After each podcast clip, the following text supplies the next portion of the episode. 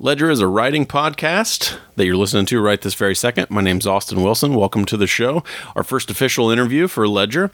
And as you can tell by the title, it's with author Erica Swyler. I actually had a chance to chat with Erica once before for my website, a quote-unquote print interview. If you go to austinrwilson.com/nonfiction, or just go to austinrwilson.com and click on the nonfiction tab at the top, you can find that among other interviews that I've done.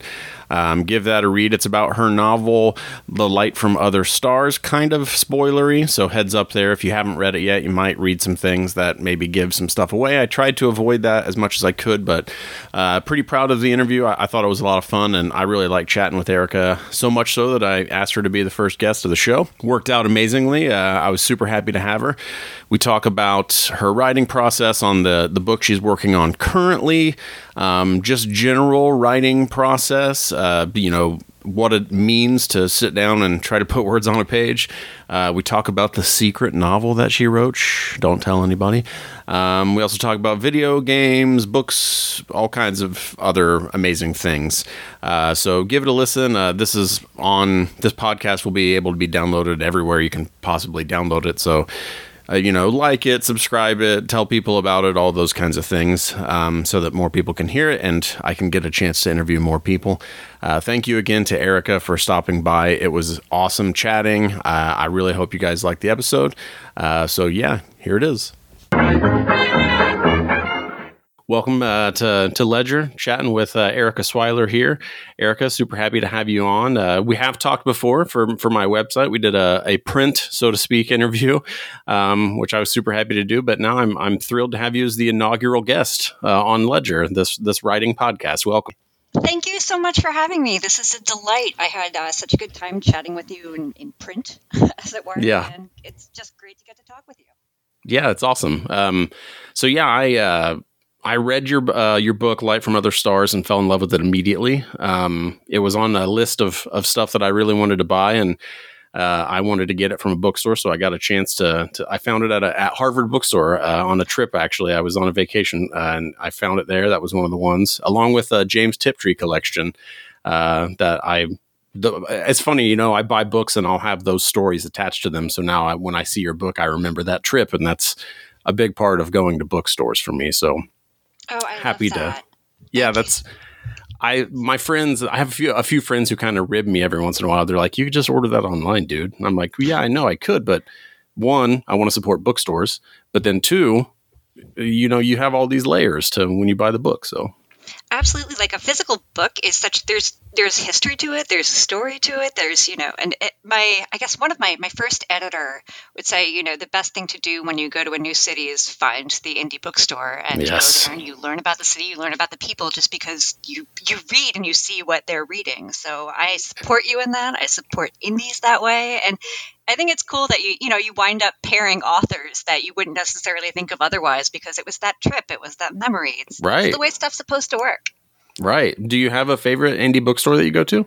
Oh, goodness. Well, I'm actually – so Long Island is a very strange place in the sense that there are a bunch of bookstores clustered in towards New York City and then a bunch out way in the end towards the Hamptons. So I'm smack in the middle. So anytime a new indie opens, I'm very excited. Yeah. Theodore's Books is about to open in Oyster Bay, and I'm going to do a reading for them, I believe, on the December 11th. And I'm so excited about that. So here to support Theodore's Books in Oyster Bay. Awesome. Yeah, that's fantastic. I try to do the same. I'm in Indiana. Independent bookstores are a little bit more scattered in this state, so I kind of have to search. But there's some in Michigan. I really love going to Literati in Ann Arbor. It's a beautiful store. It's one of those places you can walk in and immediately you're just like, oh my gosh, this place feels magical. Exactly. They have a really great online presence too. I'm not sure who's running their social media, but they're doing a bang up job. Like I know about them and I'm very far away. So right. Good on them. Yeah. Writing. As you know, you're here to talk about process and kind of the way that you get to the page and what you do while you're there. And the big important question I'm going to try to ask everyone, because I want to try to interview writers of all types from all over the world. what's the very first thing that you do when you start with a story? In your case, you've written 2 novels. Yep. So let's say you have an idea. Some part of you already is kind of sold on the idea that it's going to be a novel. It's going to be a long form story. What's the very first thing that you do? How do you start? Oh, gosh. So I am like the world's slowest writer. By that, I mean, it takes me a very long time before I even put anything on the page. Like the project I'm working on right now, I would say I've been thinking about for 5 years before I ever put a single word down. So yeah, I saw that in your newsletter. I have some questions about some of that stuff. Sure. So it takes me a really long time to sort of figure out where I want to collect all my information from, what I want to pull from, and just the sound of what a character voice is going to be like. So by the time I sit down to write a first page or something, I would say, 10 or 20 pages come out all at once just because it's a giant brain dump. So the very first thing I do is usually start with just, and it's strange because a lot of my novels don't necessarily start this way, but I usually start with a bit of dialogue just so I can be in that character voice right away. And it all sort of unwinds from there. And this, again, it's a giant brain dump at first. But right. I am not an outliner. I wish I was. I feel like it would take me a lot less time to write if I was an outliner, but generally I just kind of go where the itch takes me. So how I start is thinking for 5 years and then vomiting a bunch out at once. So does that mean you've tried to outline before and not found it successful, or you just know that you aren't that kind of person? I have tried outlining. Outlining for me sometimes works with essays, but definitely not in fiction. I will outline a story, and then I will get to the first 2 bullet points and then throw it out. My brain wants to take a wild left and just ignore that. I think for me, outlining kind of closes me off to possibility as opposed to opening up, which it does for other people. So it's, again, if I could stick to an outline, boy, would I be a faster writer, but right. I'm not. I'm right there with you. I've tried to outline many times, and it always feels like I'm writing around the story rather than actually just starting. Yeah, I think for some people, it's such a great key in. I remember talking with Benjamin Ludwig about his book, Jenny Moon, and he outlined successfully, and it worked really well for him, and he didn't feel like you were missing anything or it could have gone elsewhere. When I try to follow that process, I hit a wall real fast because I feel like I've closed myself off from the weirdness that I do well. So if it does work for you, absolutely dig in, do it. Like that's how. Sure. If it doesn't, don't shame yourself for sure, because your brain just doesn't work that way. So do you do anything that's like outline adjacent? Do you have like notebooks that you're keeping or ideas that you'll jot down, or is it literally you're putting prose on a page? Yeah, I do kind of a little bit of everything. I have notebooks where I will draft chapters, and then those chapters never get used. So I just have like a lot of notes all over the place, completely out of order. Yeah, very disorganized. I do stop and write sentences down every now and again. When I have a mess of a draft, I then go through, and I guess I would say after I have a draft, I often outline just to see where it goes. The order to put it in, what makes sense, what should unfold logically. Right. So, I guess I outline after the fact, maybe. Oh, that's what I do. Well, it's funny. You mentioned being disorganized. While I was reading, all of your work, getting ready for the interview, I came across an essay that you wrote for Lit Hub, and it's called "Are We Running Out of Monster Metaphors for the Real World?" Everyone should go read it. It's a good essay. But from our last conversation, I already knew you're a huge Godzilla fan. We both love Godzilla and monsters in general. But you said one thing in there about how loving monsters is really a love of chaos. Yeah, it is. And there was a part of my brain that was like, I wonder if that applies to writing for us or for you, for anyone who writes. Mm-hmm. If you're like, I want to write something long, do you have to be ready to kind of just wrestle with the chaos? Even if you are an outliner? Absolutely. I think I think outlining is probably a way to try and organize some of the chaos, which is necessary because at a certain point, if you don't, your novel will be 5,000 pages long and unreadable. Right. But yeah, I think the process of writing a novel is trying to answer a question, and none of the really important questions have straightforward answers. So you have to kind of just dive in, knowing you're going to go somewhere unexpected and be ready for that. I know a lot of writers talk about characters, you know, having their own voice and wanting to do their own thing counter to what the writer wants done. And that is sort of true because, you know, if you're following something naturally, it should do the unexpected because that's what life does. So you know, you have to be open to that chaos. So yeah, novel writing is embracing the chaos, I guess. Well, yeah, and I mean, it's maybe not the best comparison to call writing monsters take it back to your essay, but I mean, you are, at least in my experience, you know, you have those days where you're terrified of what you're doing, you don't know where you're going. So I feel like if you're not a little bit afraid of your project, you're not invested enough. I've read that and heard other people say that too. Yeah, I kind of, it scares me to agree, but I think I have to, because pushing yourself and really like trying to find a story that's not going to be like the easiest thing you can write. Yeah.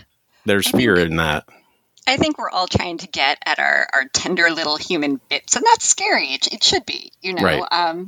Otherwise, you're just sort of writing formula, and that's, you know, that's sellable. That's good in some ways, but it's not necessarily fulfilling, and that should be the goal of, you know, of what you're writing. So, do you think that's one of the things that you called yourself a slow writer? Do you think that's something that makes you slow, or you do? Mm-hmm. Absolutely. Because when I'm writing, I kind of pull from everything around me, everything I'm thinking about. So it's like world stuff, whatever I'm reading, things that are happening to people I know and love, you know, and it's essentially, me trying to make sense of a period in life. Right. So that's going to take time. And, as with any, you know, project that you really care about, you change as you're working on it. So I have to kind of, you know, assess who is writing this book now, who was writing it at the beginning, who's writing it at the end, and how do we mesh that into some kind of uniform thing. Right. So yeah, that is part of why it takes time, just because I like to reflect, and I get a little concerned sometimes with the speed of the industry, that everybody wants a hot take now. I think that's not necessarily great for you know, careful and nuanced thought.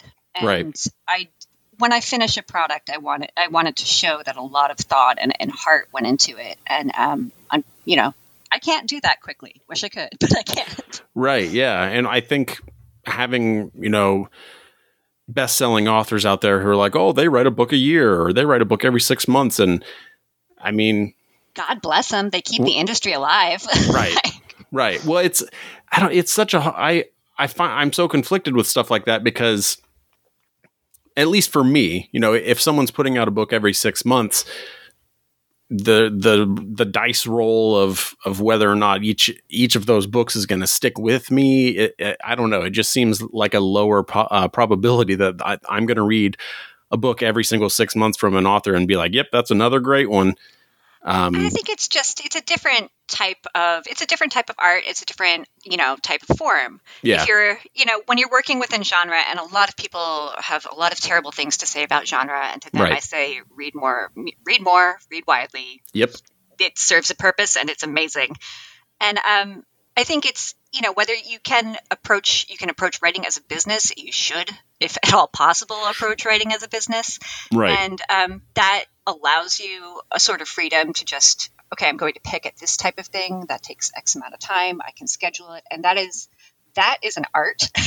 Oh yeah. I do not possess. Me either. And I think, you know, you don't expect from serialized television the same thing that you expect from an art house film, nor should you, but they both have equal value. And I think that gets lost a lot in, you know, the conversation around literature. So I very much envy the art that I can't make. I sort of think a lot of people who are able to, you know, do a book a year also envy the fact that some of us take 10 years to write a book and we don't feel pressure about it. Like, we are all, you know, envying these things about each other. So, well, I do like, you know, I do enjoy those sort of, you know, book a year, like there's a new thriller from someone every year. Like, I love that form as a, I can expect these tropes. They do a thing for me and I'm still really engaged with them, but man, I can't do it.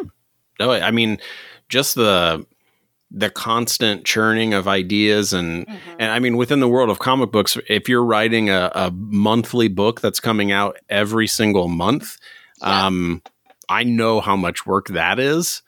So the idea of putting out a monthly book, enormous. There's so much. It's just a crazy amount of writing. But in your newsletter, it's a focus I lack. It's hard. It's really hard. In your newsletter, which is called At the Turn of the Tide, everyone should go check that out. It's on Erica's website. You can subscribe there. You do talk about your the most recent issue. You talk about the current book you're working on, and that it was. Came from a dream, but it had to percolate into something that was kind of worth writing. I really am curious what that percolation process is. We've talked a little bit about it already, and you even said, you know, while you were writing Light from Other Stars, you were still kind of percolating this idea. What's that like for you? So I tend to get, and this is weird because it's sort of, you know, it's not necessarily how the process works for everybody, but I sort of get, you know, a grand idea in about like 30 seconds or so. I'll get a grand flash of inspiration and something will feel very complete. But then I think about it for a little bit and it doesn't, you know, there's not enough meat there to tell a story. So then I think about, okay, well, why does that feel inspiring? What is the thing that I want to pick apart? And for this case, it's around artificial intelligence and the way people view artificial intelligence, which in this society is pretty negative right now. Yep. So then I start picking apart with that. Well, why do we feel negatively about it? So I pick that apart a little more. And there's a lot of reading goes into that. I guess there was a story by Alex Marr a while back about artificial intelligence and chatbots and whatnot that was really interesting and sort of got at what I was thinking about getting at. So, you know, that kind of reading goes into it. And it's just like gently looking for other people who are kind of playing in this world that I want to play with and figure out what's intriguing me about their takes.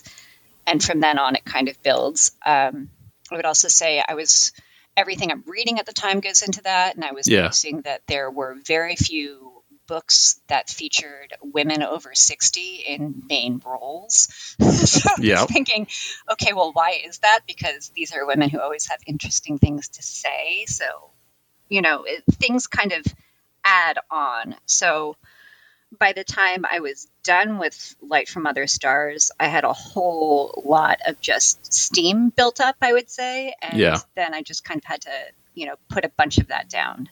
And it doesn't really come out for me until I have a character voice settled on. And because I'm working with AI in that, it took a really long time because I tend to not really connect with a lot of tropes for how we write artificial intelligence and robots and whatnot. Like a pet peeve for me is when they speak without contractions. Yes. Because a contraction is like the easiest thing that you can program into anything. You know, there are far more complex things about human behavior than the use of contractions. Right. So if you can get all the way to have artificial intelligence or some sort of sentience, like, you know, if we pass singularity, contractions are not the problem. They're like, you guys are wasting time with all these contractions. Exactly. So it's a trope I don't like. So I had to figure out, well, what doesn't work for me? What does? How do I work around that?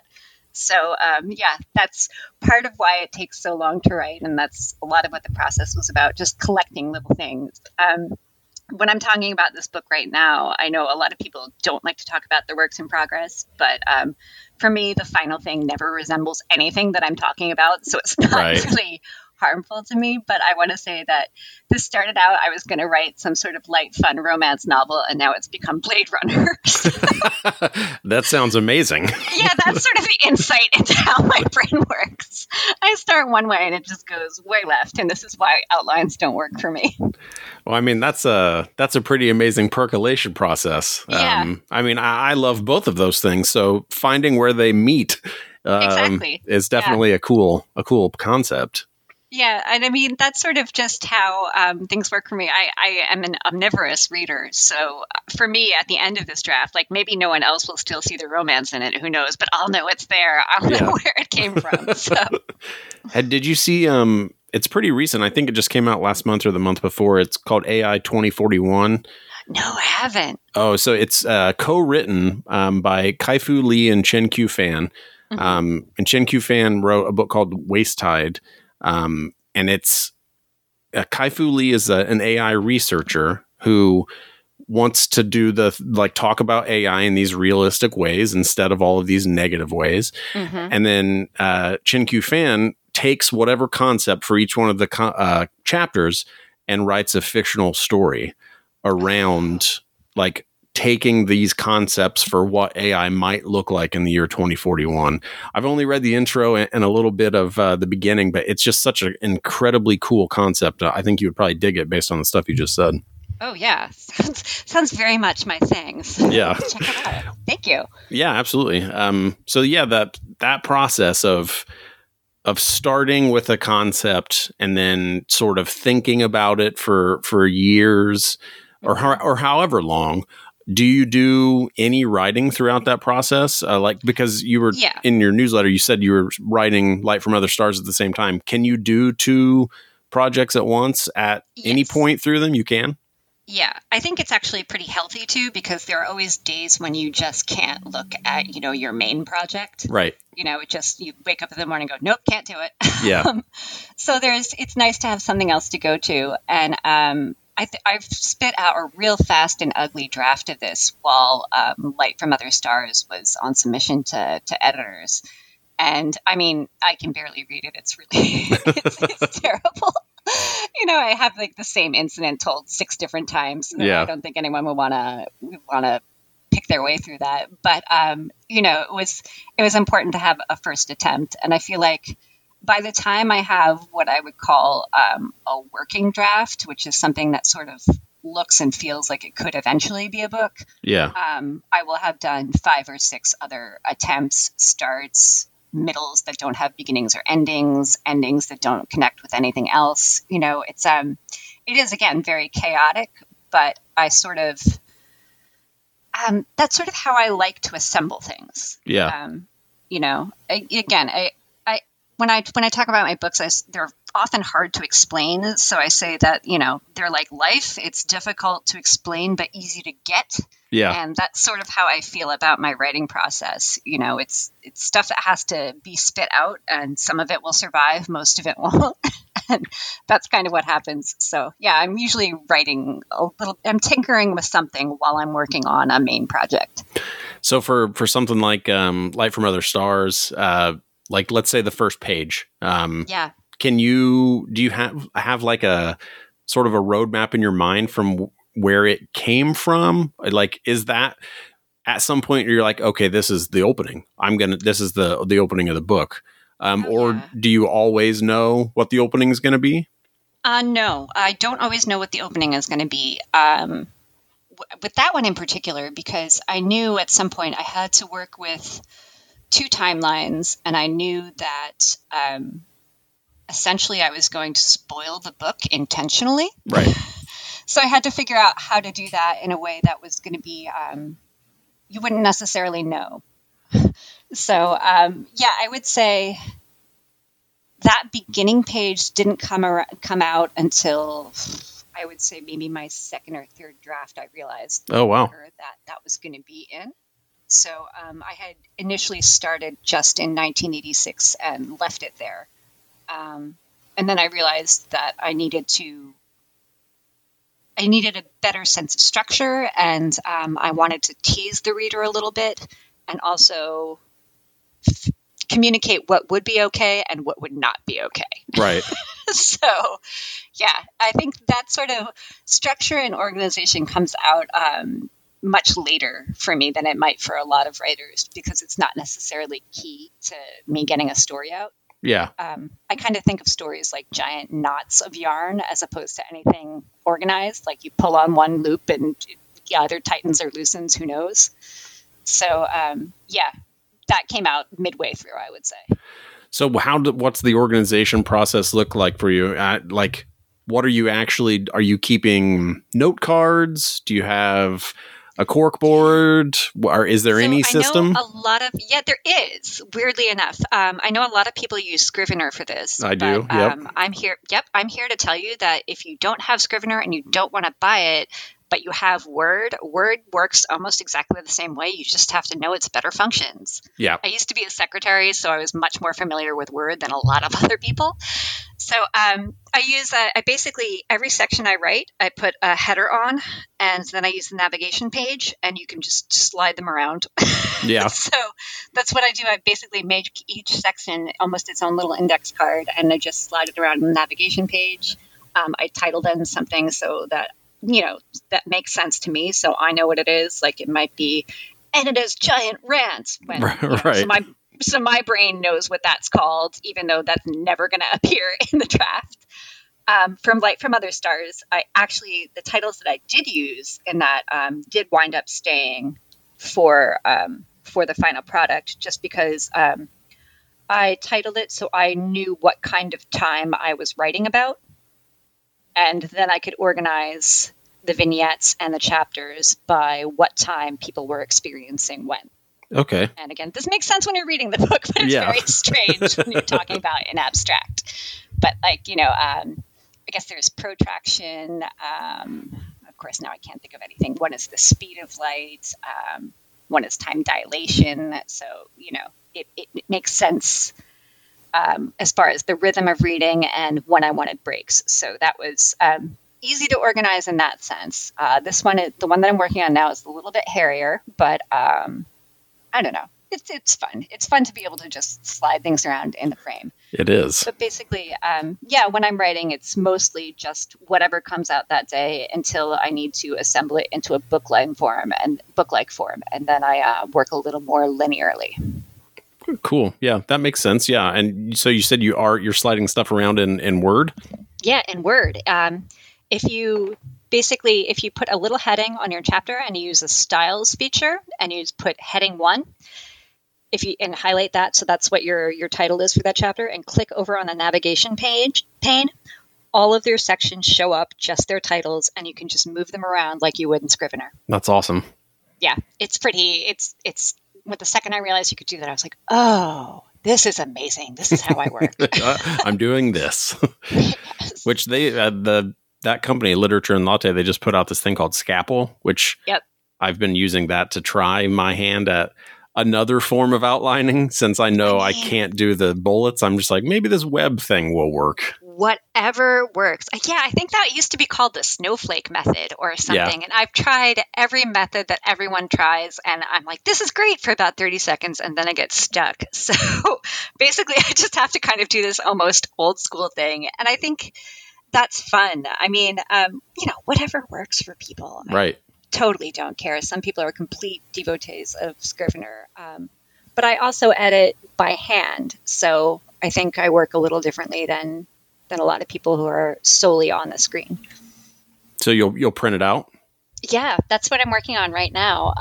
I just hit print the other day and I started reading through and editing and putting stickies all over the place. Yeah. That's on my Instagram actually. But it helps me to visually see that I'm working, to have an actual reminder of like, yes, you have put a significant amount of time into that. And so like having that chunk of pages there is really useful.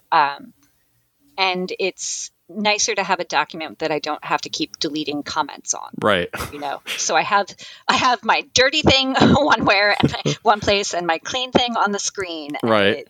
That's good for me mentally. And plus it's also fun to see all your notes. I gave a reading once when I was midway through Light from Other Stars and I wanted to talk about process, and I just read all of my stickies to myself, you know, instead of from the work. And I think that might have, I don't know if that was irritating or helpful to people, but I had a great time because I'm quite mean to me.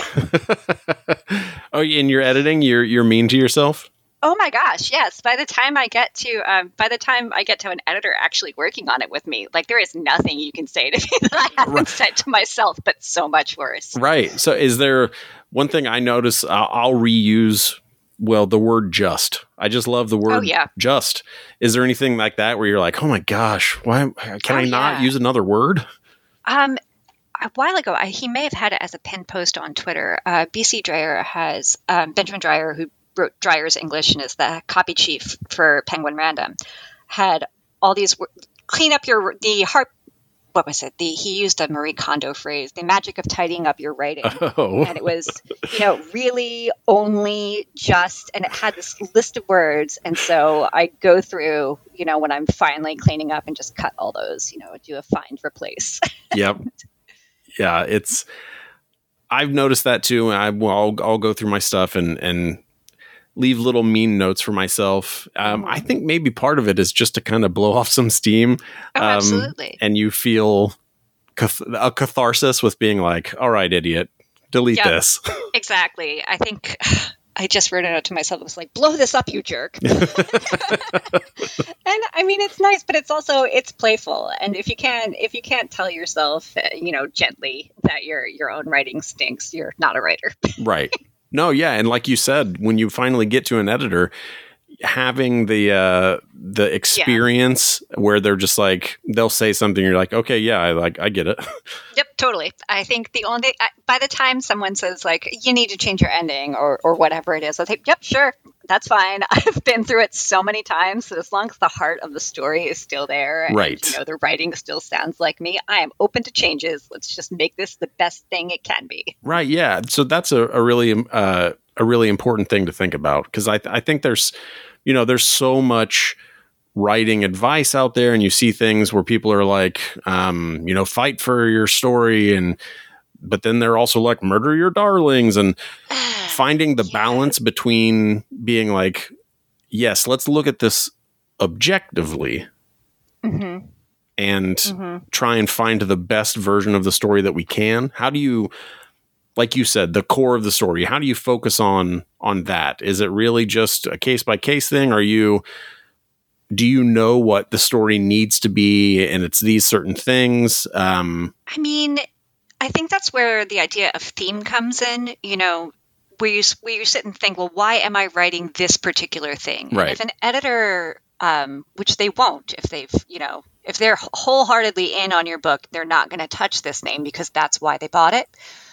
But, you know, I think for Light from Other Stars, it had to be about fathers and daughters, mothers and daughters, feminism, and progress. Right. And if any of that got compromised, I would have balked, you know. Yeah. That's not a thing. And there are some things that are hard-nosed. Like at one point, there was a suggestion of, you know, an affair or a love triangle, and I didn't really know until that suggestion came up that no, I'm against that because that is always the plot that we give women, and we can do better than that. So you don't always know until the question arises what you need to stick to, but it's usually more around theme than like, I stand by this sentence forever. Because by the time you're done with a novel, you've written so many sentences. If you feel super precious about anyone, oh, you might have missed the point of your own book. I don't know. Right. Yeah. I mean, there are so many sentences in the book. So to feel super connected to just one or two, obviously, you know, if there's something that's insanely story relevant, the idea of cutting it, if it's a single sentence, there's got to be another way to get that across. Though I will fight to the death over a swear word. Really? That is something I've learned about myself. Because over the years, I've gotten messages from people that say like, oh, lovely book, except for all the swearing. And I sort of feel like, how repressed are you that, you know, you can't, when you have a strong emotion, there are words you won't allow yourself to say. So for some things like that, you know, a swear is really necessary. And there is one very early on in Light from Other Stars that had to be there no matter what. because it makes people have a strong reaction and because it is so weird coming out of an 11-year-old girl for a lot of people. It had to be that one. It had to be that way. And, you know, if there was going to be pushback over it, that would be something I would lean in for. But yeah, so I will fight over a word choice in that sense, but only if it's because for me it has larger societal meaning. You know, so all that must. That's my little. And that probably goes to dialogue then too. Would you fight for dialogue if you not even necessarily swear words, but if you feel like dialogue is doing a lot of character, like sort of carrying a lot of the character weight, is that something you'd fight for too? I don't know. I think I'm not overly precious about dialogue because a lot of times it's.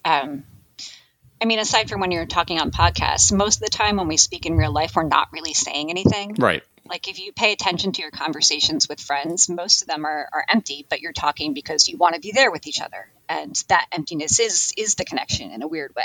Right. But, you know, that's not necessarily in fiction because, you know, we have X amount of space and you can convey things via, you know, scene and you can convey things with surroundings that you can't in dialogue. So I'm not overly precious about dialogue unless it's, you know, unless it is supposed to be the action. Right. So, you know, I'm pretty flexible on that. Yeah. I'm a dream to edit.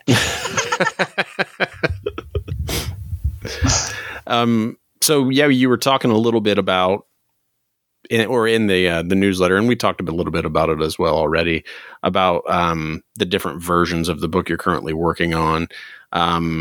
I'm super curious how different each version is. Oh yeah, a lot. Like, so are you literally just like, you know what? I'm throwing this away. Let's start over. Yeah. I think at some other point I've said I usually keep about 10% of each draft. Yeah. So I generate an awful lot of pages and I don't keep most of it because that's sort of how long it takes to figure out what I'm pulling from, trim the fat, and figure out where the heart of the story is. So I would say I kept 10% of that junk draft. Add that to the 10% I'll probably keep from this, and then eventually it gets tighter and tighter as drafts continue. And again, draft is a tricky term for me because rarely do I write complete drafts. They're, you know, partials. Yeah. Lots and lots and lots of partials. So, yeah. So everything I would call a draft, I keep about 10% of and then add on. So has that always been the case for you, or is that something you found as you went through Book Speculation and Light from Other Stars? That's usually the case for me, except in short fiction. Short fiction is a completely different part of my brain. So on the rare occasion that I do write it, it doesn't change nearly as much. It's a more complete idea. But just the nature of working long form for me, it just takes a really long time to figure out where the heart of something is. Right. So and feel free to tell me to buzz off here. Do you have a deadline for the new book? No. Isn't that wonderful? Yeah, I was going to say that's fantastic. It is. A lot of people, if you consider yourself a career writer or a working writer, your goal is to have a multi-book contract, and that is awesome to know where your money is coming from and that there will be money. That's amazing. And if you can get on that train, do it. Yeah. For me, I don't work that way, and my books are all very different. Like this one is very different from Light from Other Stars, which is very different from Book of Speculation. So it would be, I think it would be a lot for a publishing house to be like, yeah, we'll buy 3 from you sight unseen for the other 2. And knowing that they'll probably all be wildly different, that would be, I wouldn't buy me. So I'm not on deadline, which is nice because this one is, you know, again, I'm allowed to take the time with it. I'm in communication with my agent. She knows what I'm up to. She's seen parts of it and, you know, just kind of gently checks in with me. We have a great relationship in the sense that I know when to leave her alone and she knows when to leave me alone. Yeah. And we like each other. Yeah. She's very editorial too, which is great. She's, you know, the beta reader of everyone's dreams. Wow. Michelle Brower of Trellis Literary, and you've probably just heard of her because Hell of a Book won the National Book Award. And Jason Mott is her client, and they're the best. And By the way, I cannot recommend that book highly enough. I literally was just looking at the winners of the National Book Awards before we started recording, and I was like, damn, I need to read that. So, yeah, Michelle is a dream agent. She's someone who thinks in the career sense, not just in the, you know, how do I sell this thing sense. It's no, you are a writer. This is a career. And, you know, it's a relationship that feeds, which is very nice. Well, I appreciate you answering that. I feel like that's one of the things. There are multiple things within the world of writing and especially publishing novels and fiction in any way where people sort of talk around. And I think that's awesome of you to say all of those things. Oh, thank you. So I'm sort of back to the different drafts. And specifically one thing in your newsletter I'm super interested in. You said, be ready for a diatribe. And I want to invite you, you know, diatribe freely about point of view, tenses. Oh, there's one. So Michael Chabon, he wrote Yiddish Policeman's Union twice. Yeah. He was talking. I saw him online one time where he was like, yeah, I wrote it in first person. Then I threw it away and I rewrote it in third person. And I was like, holy shit. Yeah. Because that seems crazy to me because I'm not that type of writer. Like my drafts end up being somewhat similar. I'm also a slow writer, but to throw it all, like for when you said you keep 10%, to me, like that's mind blowing. But that's based on my own right. preferences. So point of view, knowing like, are you literally rewriting a draft where you're like, okay, this one I'm going to do first person. Yeah. Sometimes it's like that for this project. So, also some people have real attachments to certain POVs and other people and detest others. I've heard people say they will never read present tense. They will never read first person present tense. Half of my first book is in first person present tense, which, I remember switching. I wrote a lot in past tense, and I tried to find something to make that present tense much more that the present day storyline much more immediate. Right. And that felt like, oh, well, clearly you do it in present tense then. And we're so used to reading in past tense that it just kind of goes away and we don't think about it. So to write in present tense felt like verbal gymnastics. Right. But it was really important, and it did make that it made it much more immediate, and it allowed me to think about, what does this character know? It allowed me to remove that sort of omniscient narrator we have when we write in past tense. So, that was really important there. And with this book, I'm writing the only way I can describe it is like a plural narrator for the first time. Oh, wow.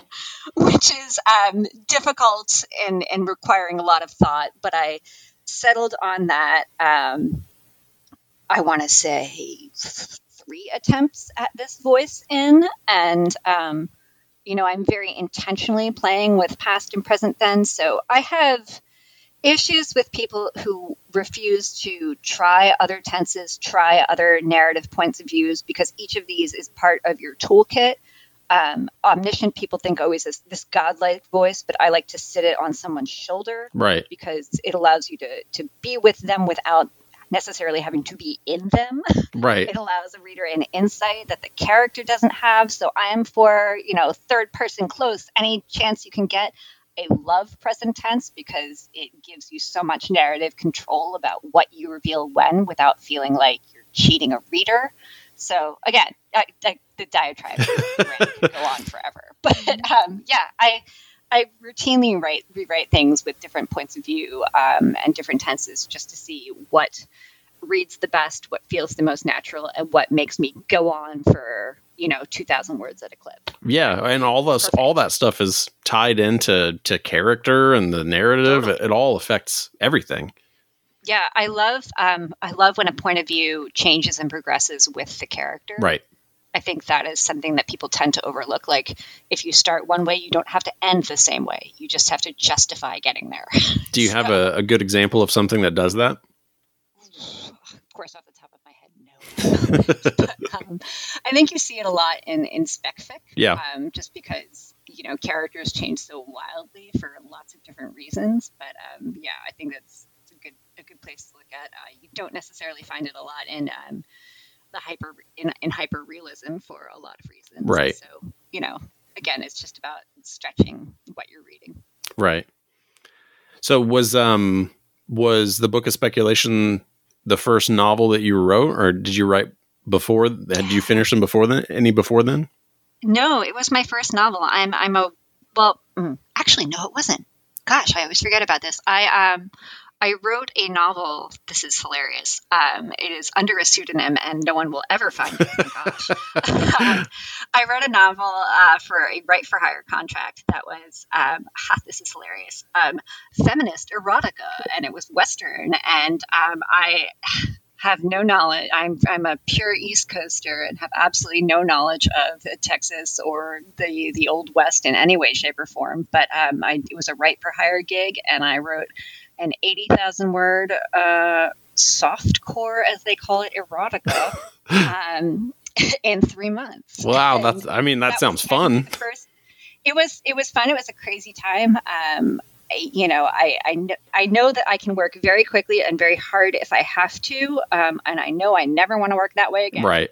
Yeah, I wrote an essay about it for David Abrams' blog called The Quivering Pen, and so that's there. It was a really strange process. So Book of Speculation is technically my second novel, but is the first one under my name.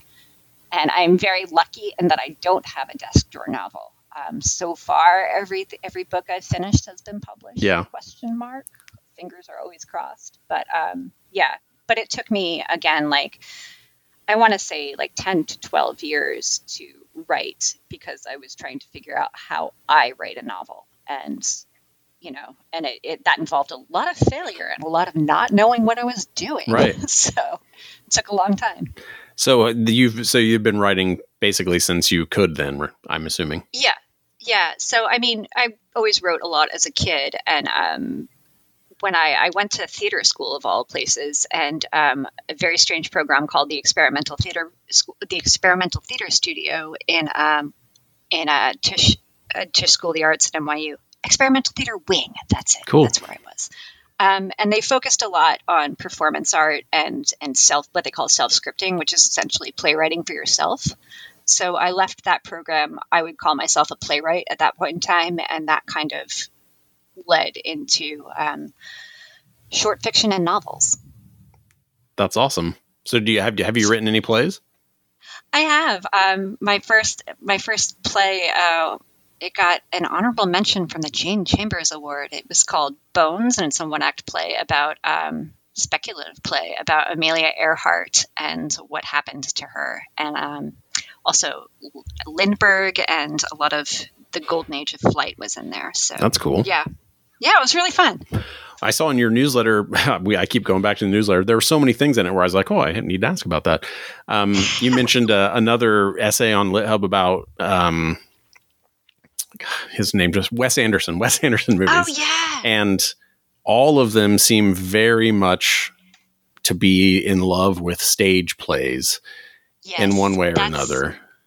That is so much why I love Wes Anderson films, because there is a real, and I know he's, of course, problematic. Everyone is. Sure. There's an unbearable whiteness to his movies. Yeah. But I think also, weirdly enough, I think he is in dialogue with that. Part of the restrained quality in his movies isn't just the stagecraft and those little miniatures that are, you know, that call so much to theater, but it is these very white worlds, which everyone is dying in. Right. You know, they're all very frustrated. There's not a single truly happy person in a Wes Anderson movie. And that's as melancholy and beautiful and pastel as they are, everyone is suffering quite a lot. Right. And I think you can't look at that without it also being in dialogue with whiteness, and they're being constrained by their very beautiful constraints. Yeah. Yeah. The stage play aspect of, I mean, there's always at least a stage play he writes into something he's doing, but then as he's moved further on into these newer films, you see the sets become even more, yes, built. My favorite set that way is from The Life Aquatic, when they pull back. Oh gosh, the ship.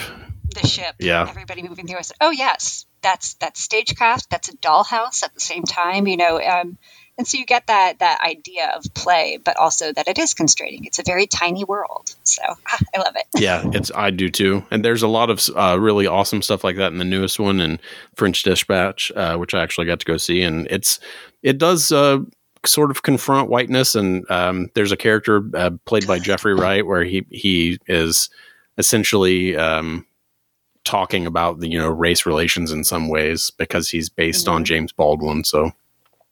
Yeah, very interesting. I think a friend of mine had seen it and said it's sort of a love letter to journalism, and so she was bawling. I said, okay, I'm down. It is, yeah, it is. And it's essentially three short films, so it's very interesting because, you know, you're used to a little bit more of a cohesive narrative from his stuff, but I liked it. I know I'll rewatch it again and get more from it on those subsequent rewatches.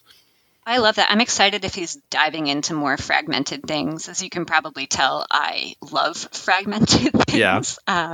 I like nonlinear stuff. I like stuff that touches but doesn't necessarily, you know, converge into a line. So, yeah. So do you think that's for me? Do you think that drives all of your writing? Very much. Yeah. Yeah, absolutely. I have an obsessive need to think about story from every angle. And so now that I'm saying this, I probably will write one. I don't know that I could ever tell a story from a single character point of view. Yeah. Without at least pulling back to, you know, here's what's going on in the city. Here's what's going on in a town, because a single point of view to me always feels incomplete. I'm sort of, when I'm looking for, you know, what happened in any situation, I need multiple perspectives to get at some sort of idea of what "quote unquote" truth is. Oh God, this sounds gross. Well, I know, I understand what you mean, though. Yeah, it's like I sort of think of as we're trying to, you know, get a better look at history now. What's made how we teach history in the U.S. so terrible is that we only ever had one point of view, right? And so we weren't really getting any sort of actual record of events. To get any idea of what happened in any given situation, you need multiple views. And so I view story the same way. You know, it's not a complete incident unless you're able to look at it from at least one other angle.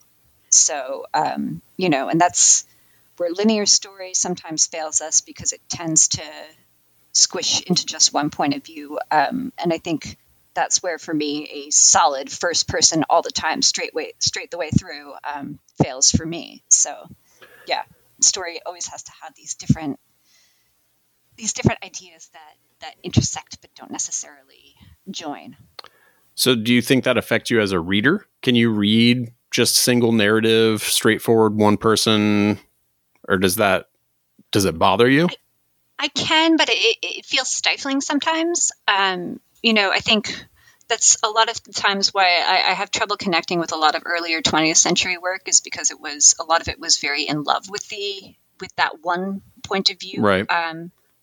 But I feel like, you know, I can appreciate it as something that I don't do or can't do. Right. So, you know, I think it happens a lot in genre, especially with, you know, with thrillers that tend to stick heavily to one point of view. And if I know I'm reading for that and reading for that trope and to be confined for a reason, I'm okay with it. So, yeah, you know, it depends on the circumstance. But for me, writing, I am fairly unable to do that. Yeah. So the other thing it made me think of immediately is video games. Do you do you play video games Yes. What do you play? What do you play? Oh gosh, I play a lot of things. So my favorite over the years is the Assassin's Creed series has been a favorite. My favorite video game of all time is BioShock Infinite, which is quite old now, but I felt it was saying a lot of interesting things about player choice, railed games, choice in the world, that it was... I hate to use the word meta right now, but it was very meta in a way that I was not used to seeing in games, and I think it was the best of the franchise by a long shot. Yeah. So that is a favorite of mine, still remains a favorite. You know, I'll play a lot of I play a lot of shooters, things like that. Like I played Destiny for a long time. Oh gosh, yeah, me too. You know, a nice escape to a mindless alien worlds with backstory that creeps in. So yeah, I game. Have you played Dungeons and Dragons going right now? Oh, really? A game that I have a tabletop game or online now that I play with friends every week. That's awesome. Have you played Deathloop? I have not played Deathloop. I feel like based on a lot of things that you just said, you would be it for adore okay. Deathloop. Yes, I'm coming away with so many suggestions. This is excellent. I played it. Oh gosh, what was it? It was like 2 or 3 months ago, and I tend to play games really slowly. Like I've still never beat The Witcher 3. I get so tied up in exploring and like running around. Yeah. And games are so large now that you can't. It's impossible to be a completionist, right? Unless you're playing for 5 years, right? So. Right, yeah. So some of those games, I'm just like, I'm never going to finish this. But Deathloop, it has a very specific story it's telling you. Mm-hmm. But it is. I don't want to say too much because I really think that you would dig it. It's pretty awesome. Cool. Well, thank you. Yeah, absolutely. Yeah. But no, I get that. I feel like games got so big. The last Dragon Age I played, I was like, okay, well, I'm never finishing this. I'll just pick this up when it. Yep, me too. I got to that same point where I'm like, yeah, there's just so much stuff to do. I'm not gonna finish. 10 hours into gameplay, and then you get the opening credits. Yeah. So wrapping up, got a few kind of questions just here to end things. One thing I'm really interested in with writers is things that you do to help yourself when you feel stuck. What do you do if you feel like you're struggling to see the path forward, whether it's with literally just like a page, or maybe you get to the middle of the story and you're like, gosh, I know where I need to get or where I want to get. I don't know how to go. Like, I don't know what to do. Are there things that you do consistently to kind of help jar yourself out of those situations? Or do you even have those situations? Oh, I always have those situations. I would say more of my life is having quote unquote writer's block than not. Right. So I think, and there is a mentality for that people say a lot, which is write every day. I don't follow that. I don't either. That for me that doesn't work. It's unhealthy. You know, and also forgiving myself for not writing every day is pretty okay. I'm for that as well. I seriously cannot. I want to clap. Everything you just said. I struggle with that so much. It's a different type of job. It is a job, but it's different. And we have to embrace those differences. Right. So when I am well and truly stuck, I have to embrace the idea that I'm going to generate absolute shit. Yeah. And that's okay. And most of it, hey, it might not even be editable. That's fine. You know, as long as having something to throw out is better than having nothing at all. Right. So I will use the Pomodoro method if I am completely stuck. I don't know what that is. It's basically, there are free apps for it all over the place. You set a timer for 25 minutes and then 5 minutes break to focus, then 25 minutes again. And my job will be to sit down for 25 minutes and either type anything at all. And then take a break. And usually that kind of clears out the cobwebs a little bit. So that's helpful when I know that I need to write, but it's just not coming. That's a definite focus aid. Sometimes finding a sentence that you like to play with that has absolutely nothing to do with what you're working on is really helpful. I had one that I used for a really long time. It was like, Charlie, I just can't stand looking at your face anymore. That has nothing to do with anything I'm working on, but I can usually get a rant going after that. Yeah. And I don't know a Charlie, nothing, but if I can get into a rant space, then I can usually get back to fiction and make some words that stink for a while. Yeah. So there's that. But yeah, I think going for a walk is always helpful. Yes. Doing dishes is really helpful. Anything that keeps your body busy so that your mind can play is useful. And again, like forgiveness. Yep. Super key. Don't listen to anyone who generates 5,000 words a day. They have a brain that doesn't work like yours. Right. Congratulations for both of you. Right. You know, And also, as much as I've said all of these things, try them. And if they don't work, it's not your fault. Right. No, yeah. I think forgiveness, man, that's a big one. Just being willing to be like, it's okay. Like, it's okay that this thing's not working this way for me. I struggled with that for a long time. And I finally got to a place where I was like, you know what? I'm not the kind of writer that I thought I was going to be when I was younger. That's fine. Yeah. We have a real false emphasis on productivity in the literary arts, where we do want, you know, a book a year, and I'm waiting on so and so to finish this book, blah blah blah. And that's it's nice to have people that want more work out of you, but that impulse is grossly driven by capitalism. Yes, and, that's not on you. I used to think, I could do a book a year, and I think a lot of the writers that we used to expect 5 books out of someone in a lifetime. Right. And that was considered a good body of work, and you could get their range across a lifetime. And I think that might be where I'm at, and that's awesome. Right. See, and when I found those things for myself, like I'm someone who I deal with anxiety and depression, and I try to be super public about it and talk to people about it realistically. And when I got to a point where I was like, I know for a fact that I won't be happy trying to write a certain point past what I am capable of doing. That's part of it. Like, I know what I need to be healthy and to not focus on something that I'm not capable of doing. It's a big deal. I mean, writers love to complain because complaining is delicious. It's amazing. Well, it's just so much fun. It's so great. But if your writing is torturing you, if it is, if your writing is harming you, and trying to write every day and be super productive is harming you, you should not be doing it. If you went to another job that was harming you, in any other way, you would try your damnedest to find another, or you would quit. Yep. And to try and apply that sort of suffer through it for art, be productive mentality to something you're supposed to be enjoying. Right. It doesn't make sense. So don't let your writing harm you. And if you need breaks and you need to be blocked for a while, sometimes you do need to be blocked. Yep. That's okay. Yeah. It's not going to harm you to not write, which is a scary thing to say sometimes, but it's not. Right.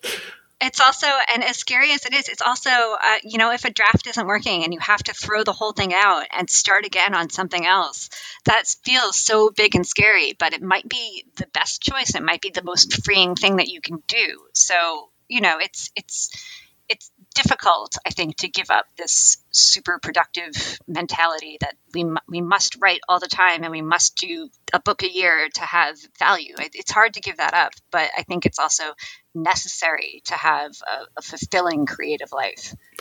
I agree. I think so too. I really appreciate you coming on to chat. If you want to let everyone know really quickly where they can find you online, sure. That way they can seek your stuff out. Okay, I am all over Twitter all the time, unfortunately. I am at Erica Swyler. I am also on Instagram at @ccitysky, and you can find links to all of my other stuff through there. I do one of those Linktree things. You can click and read as much or little of me as you want, and I am at ericaswyler.com. Excellent. I appreciate you coming on. It was fantastic talking to you. Oh, thank you so much. This has been a pleasure. Thank you very much again to Erica Swyler for stopping by. Like I said in the intro, it was a privilege to chat with her and a ton of fun. Make sure you go to ericaswyler.com and check out her stuff, and keep your eyes open for anything new regarding her forthcoming book, and go subscribe to her newsletter while you're at it. It's on her website as well. Stay tuned for more announcements for who I'm going to be chatting with in the future. If you have any questions, swing by austinrwilson.com or my Twitter account, which is austinrwilson, or the official Twitter account for the podcast, which is Ledger Books. Mostly that's just going to be updates about the show and some, industry related stuff. I mainly tweet from my Austin R. Wilson account. So thanks so much for listening, and come back next time.